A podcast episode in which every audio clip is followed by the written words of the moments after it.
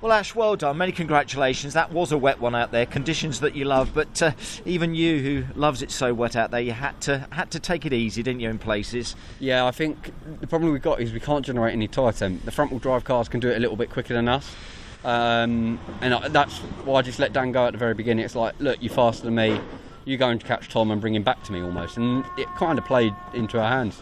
The, the, the, thing was, uh, yeah, exactly. And the thing was, was staying ahead of Colin. You knew that Colin was further back, and it was interesting to see whether you would take a chance to actually get past. I think it was Tom, or whether you would con- consider consolidating and just staying in that third position. But you ultimately had that pace towards the end of the race, didn't you? Yeah, I think uh, when you when you suddenly get a car that comes alive under you, you're going on a minute. I've just found Might six, seven it. tenths. Yeah, um, and picked I'm up gonna, the fastest lap. Exactly. I'm gonna I'm gonna try and use it, but obviously there was one move I put on Tom and I backed out that and thought actually no we're, it's not now now's not the time so obviously we put a move in at a different part of the circuit and it and it paid off and you lead the championship off that first race yes yeah so a heavy breath uh, oh yes so yeah. obviously second race we can hopefully go and repeat the same sort of points again and then it's into race three. I say you're disappointed that I think the weather forecast says it's going to dry out.